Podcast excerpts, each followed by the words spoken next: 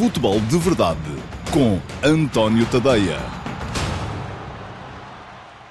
Olá, muito bom dia a todos. Eu sou António Tadeia e este é o Futebol de Verdade de 3 de janeiro de 2020. Ainda custa dizer, de vez em quando ainda a língua embrulha aqui um bocadinho, porque a malta vai para dizer 2019, mas já não é 2020. Um, último futebol de verdade desta semana, porque é sexta-feira, e uh, último também antes de dois jogos uh, extraordinários com que vai regressar a Liga Portuguesa. Uh, já amanhã, um Vitória Sport Clube de Guimarães. Benfica, em Guimarães, quinto contra o primeiro, e depois, no domingo, um Sporting Clube Porto, terceiro contra o segundo. É praticamente todo o topo da tabela da Liga Portuguesa vai estar ali embrulhado. Falta o Futebol Clube Famalicão, que, no entanto, até pela quebra que tem vindo a mostrar nas últimas semanas, parece que está a abdicar um bocadito. Uh, veremos se estes quatro que vão defrontar-se nesta jornada serão os quatro primeiros no final da Liga. Eu acho que há uma elevadíssima probabilidade disso vir a acontecer, mas daqui até lá ainda há muito jogo para fazer, muito jogo para ser jogado, muito ponto para disputar. A verdade é que neste fim de semana há dois jogos extraordinários, dois jogos de topo da tabela, dois jogos de elevadíssima intensidade e interesse eh, que vão eh, mexer muito com aquilo que vai ser a Liga Portuguesa daqui para a frente. Ora, hum, eu já lá vou, vou tentar fazer aqui uma antecipação dos jogos, não só no, no plano uh, uh, tático, como no plano estratégico, mas também no plano da importância uh, que os jogos têm para, para cada uma das quatro equipas envolvidas, um, que é muita, e para aquilo que vai ser a Liga também.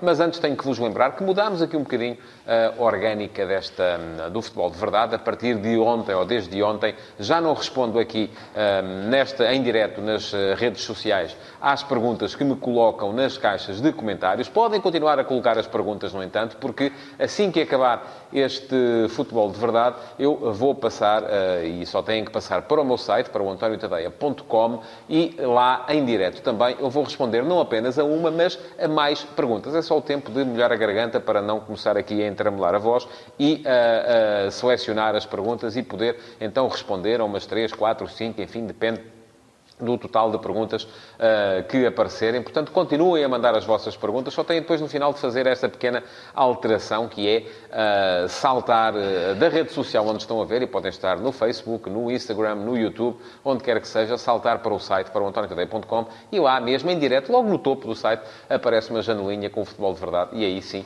poderão uh, assistir à resposta às perguntas e quem sabe se são as vossas que vão ser as selecionadas. Mas bom, vamos então entrar pela uh, atualidade ou pela agenda de hoje e a agenda de hoje uh, vai centrar-se só apenas nos dois jogos do fim de semana, os dois jogos mais importantes deste fim de semana na Liga Portuguesa. Já amanhã, Vitória Sport Clube Benfica, no domingo, Sporting Futebol Clube do Porto. Primeira questão. Qual é a importância destes jogos para cada uma das equipas? Ora, eu diria que os jogos são fundamentais para Benfica e Porto, porque são claramente, neste momento, as duas equipas que estão a lutar pelo título. Nenhum dos dois pode ceder. O Benfica leva alguma vantagem, mas com certeza quererá aproveitar o facto do Futebol do Porto ter um jogo muito complicado pela frente, um jogo em Alvalade, onde o Porto não ganha há muito tempo. Um, para conseguir, eh, pelo menos, manter, mas até de preferência, alargar essa vantagem e deixá-lo um bocadinho mais uh, com uma almofada de conforto um bocadinho mais uh, larga. Do outro lado, o Porto também sabe perfeitamente que não pode ceder pontos, embora tenha aqui uma pequena vantagem, que é o facto de jogar depois do, do seu adversário direto. O facto do Benfica já ter jogado permitirá ao Futebol Porto entrar em campo já a saber aquilo que tem mesmo de fazer. Mas à partida, seja qual for o resultado do Benfica, o Porto tem de ganhar. Porque sabe que se o Benfica ganhar, precisa de ganhar também para manter a distância, para não deixar que a distância se, se alargue. Se o Benfica não ganhar, tem de ganhar também para poder reduzir essa desvantagem que tem para o Benfica neste momento no topo da tabela e ficar ficar ali à distância de eh, uma vitória ou menos, porque também é preciso lembrar que logo no início da segunda volta eh, o Flóculo Porto vai receber o Benfica no estádio do Dragão e aí sim poderia então consumar aquilo, ou uma aproximação ou uma ultrapassagem que com certeza será muito importante para o que resta de liga. Depois, para o Sporting e para o Vitória, uh, enfim, os jogos já não serão assim tão importantes, embora aqui, no caso do Sporting, entre muito também em causa aquilo que é não só o orgulho, eh, porque para o Sporting, o Sporting ainda é um dos grandes e, portanto, eh, há sempre o orgulho em jogo, a reputação em jogo, sempre que há um jogo entre grandes, e é isso que vai acontecer, mas também um, o momento uh, anímico da equipa, que vem de dois bons resultados. Acabou o ano com dois bons resultados, mostrar que Jorge Silva está a começar a conseguir implementar o seu futebol, o tempo de trabalho está a começar a dar frutos, e agora a última coisa que Silva quererá, com certeza, é uma derrota, um mau jogo, para fazer com que a equipa volte a duvidar do processo. Já se sabe que acreditar no processo é fundamental, que os jogadores acreditarem naquilo que o treinador lhes diz, nas ordens que o treinador lhes dá, eh, perceberem que seguindo aquelas ordens os resultados aparecem, é absolutamente fundamental para que uma equipa cresça e é isso que o Sporting tem estado a conseguir nas últimas partidas. Não quererá, com certeza, agora, num jogo contra o Porto, deitar tudo por terra e voltar a duvidar, voltar quase que à estaca zero. Do lado do Vitória, enfim, a questão é diferente. O Vitória eh, tem como objetivo, e não pode ter outro neste momento também, chegar a uma competição europeia na próxima época, conseguir a melhor classificação possível. Acho que o Vitória um, pode ser terceiro, pode ser quarto, pode ser quinto. Ainda é preciso contar, se calhar, com a recuperação do Sporting Clube Braga, que não está lá em cima. Uh, preciso ver também o que é que vai fazer o Rio Ave nesta segunda volta, nesta segunda metade do campeonato. Enfim, é um bocadinho mais que segunda metade, porque ainda não estamos uh, na, na, na, viragem do calendário. Mas um, o Vitória encara sempre estes jogos numa perspectiva que é a de conseguir surpreender um dos grandes, a de conseguir obter um bom resultado, de conseguir manter-se à distância que está, eh, ou até eventualmente reduzir para alguns dos eh, clubes da frente eh, na classificação. Não é um jogo fundamental em termos de classificação, mas não é por isso, com certeza, que a equipa do Vitória vai deixar de um, olhar para ele com toda a vontade de conseguir um resultado. Já se sabe, no entanto, e aqui entra agora na dimensão mais tática e estratégica, que este tipo de jogos é um, são jogos em que o Benfica de Bruno Lage não costuma falhar. No ano passado foi assim.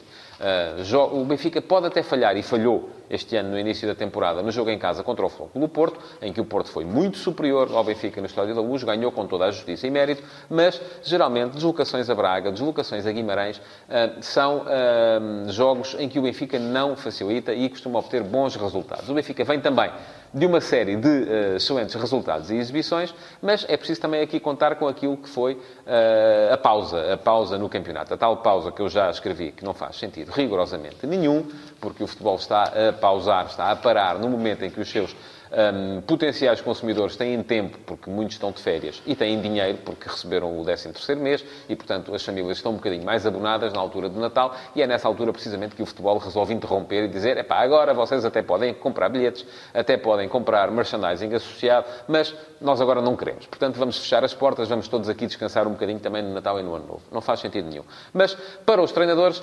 um, o desafio é diferente. O desafio para os treinadores é uh, aqueles que estão bem manter a equipa focada, manter a equipa bem, aqueles que estão mal, uh, conseguir fazer com que a equipa recupere, conseguir fazer com que a equipa ganhe esse tal foco. O Benfica acabou muito bem a, a, a competição antes eh, de vir para esta pausa. Enfim, vamos descontar ali o, o jogo em, em, Setúbal contra o Vitória eh, na Taça da Liga, porque também foi um jogo em que o Benfica não investiu, porque já não acreditava na possibilidade de poder vir a, a contrariar aquilo que tinha sido um início de fase de grupos eh, negativo e o Vitória Sport Clube de Guimarães precisamente estava em vantagem e acabou por ganhar ao Sporting Clube da Covilhã e, portanto, qualquer que fosse o resultado que o Benfica fizesse em Setúbal, ele seria irrelevante. Portanto, mas tirando isso, o Benfica veio com bons resultados, resultados, bons resultados na Liga, bons resultados na Taça de Portugal, com o afastamento do uh, Sporting Clube Braga, bons resultados na uh, Liga dos Campeões, onde conseguiu ganhar ao Zenit e uh, assegurar o apuramento para a Liga Europa. Não era aquilo que os benfiquistas quereriam, com certeza, mas foi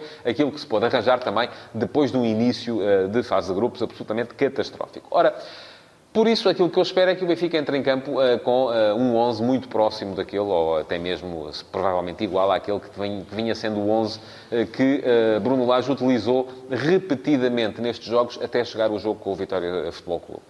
e isto quer dizer um, que não vai ser ainda. Provavelmente Rafa já está em condições, mas é possível que não entre. Poderá até eventualmente entrar o André Almeida em vez do Tomás Tavares como lateral direito, porque também já está a treinar em condições. Rafa será com certeza uma opção para sair do banco, até eventualmente, quem sabe, mas aquilo que se espera é ver um Benfica com aquele 11 que vinha utilizando nos jogos de competição antes da, da interrupção, isto é, com Chiquinho no apoio a Carlos Vinícius na frente e depois com Pizzi de um lado, Sérvio do outro e o meio-campo formado por Gabriel e Tarabt. É isso que se espera em termos defensivos, enfim, é o quarteto do costume, apenas com aquela dúvida entre André Almeida e Tomás Tavares. Quanto ao Vitória, há a dúvida de Sacou, eh, de se perceber se eh, Sacou pode ou não estar em condições. O lateral direito parece que não, parece que vai jogar, ou que poderá eh, jogar eventualmente Vitor Garcia, mas aquilo que eu digo é que não muda muito em relação àquilo que é a equipa do Vitória. É uma equipa que tem um, princípios de jogo muito, muito interessantes.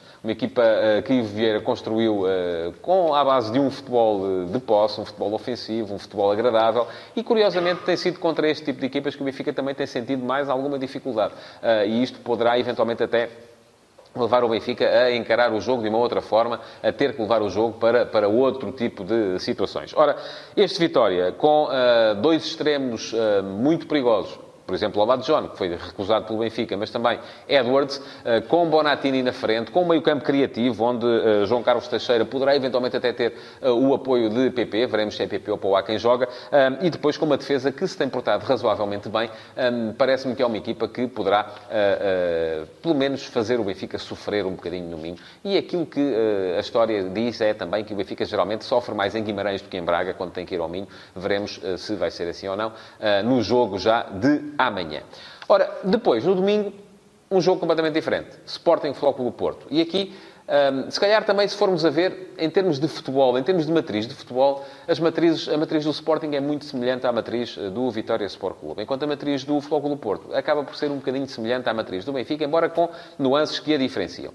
O que é que eu quero dizer com isto? A matriz de futebol do Sporting é uma matriz de posse, de construção desde trás, hum, de uh, uh, paciência na construção, uh, uma matriz apoiada num 4-3-3, tal como também joga a equipa do Vitória Sport Clube, hum, enquanto a matriz do Futebol Clube Porto é uma matriz mais vertiginosa, tal como é também a do Benfica, embora aqui a nuance tenha a ver um bocadinho com o facto de o Benfica jogar mais nas entrelinhas, aproveitar mais as ligações interiores entre Pizzi e Chiquinho e também Sérvio quando ele vem para dentro, a, a, forma como Tarapte é capaz de verticalizar o jogo desde muito cedo, enquanto o Clube Porto vai mais à procura da profundidade da forma como uh, os, não só os seus extremos, mas sobretudo Marega, uh, conseguem uh, esticar o jogo nessa profundidade, abrindo depois o espaço entre as linhas. Portanto, a forma de lá chegar é diferente, mas a matriz é a mesma, uma, uma matriz de futebol vertiginoso. O grande problema para Silas, no entanto, é que é muito difícil perceber qual vai ser o do Porto que vai aparecer em Alvalade.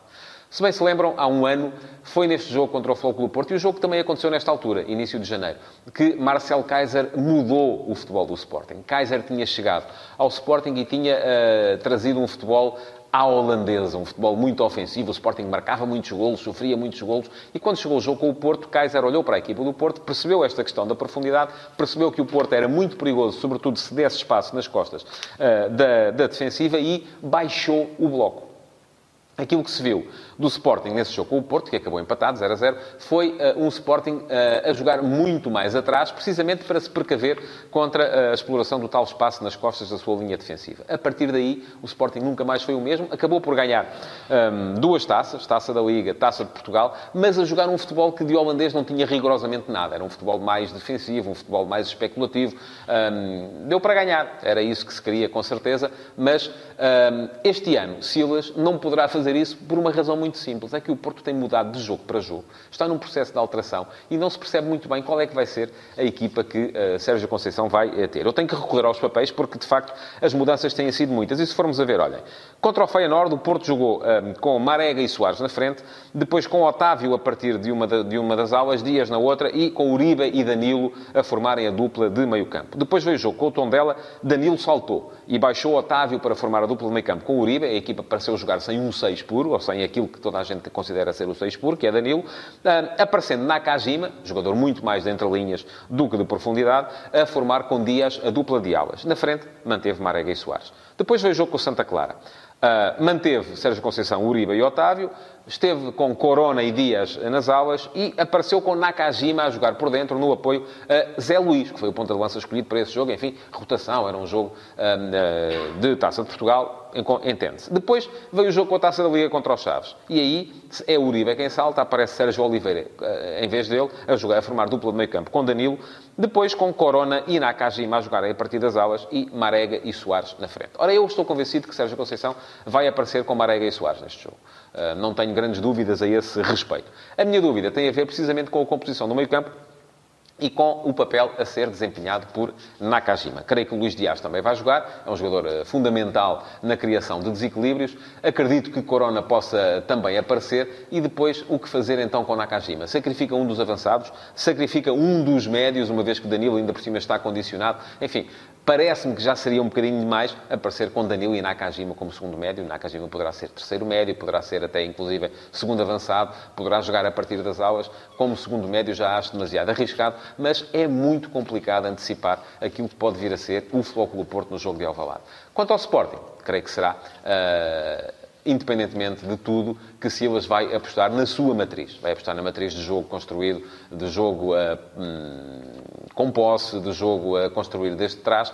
A lesão de Neto uh, tirou, terá tirado de imediato qualquer ideia ao treinador de entrar com três defesas, porque, enfim, Neto dá uma consistência que Ilori não dará ainda e, sobretudo, porque deixaria de ter uma alternativa. Porque uma coisa é jogar com Neto, Coates e Matia, tendo Ilori como alternativa, outra coisa é jogar de início com Ilori, Coates e Matia e não tendo mais nenhuma alternativa no banco. Ora, depois, daí para a frente, a grande dúvida coloca-se em relação à ponta de lança. Eu acredito, até porque já há Pedro Mendes, já foi inscrito, que o Luís Felipe vai jogar. Um, o, futebol do Sporting é muito mais uh, uh, contundente com Luís Felipe do que com aquela lógica de pontas de lança móvel em que entram Bolazzi, Rezé, enfim, toda aquela gente que uh, não está, mas aparece e depois acaba por não aparecer e isto acaba por tirar também contundência ao futebol do Sporting. Portanto, em relação ao meio campo, não há grandes dúvidas. Dumbiá, Bruno Fernandes e Wendel. Depois, na frente, também me parece que Vieto está seguro que Luís Felipe vai jogar e a questão é sempre perceber quem será o outro, se é Camacho, se é Bolazzi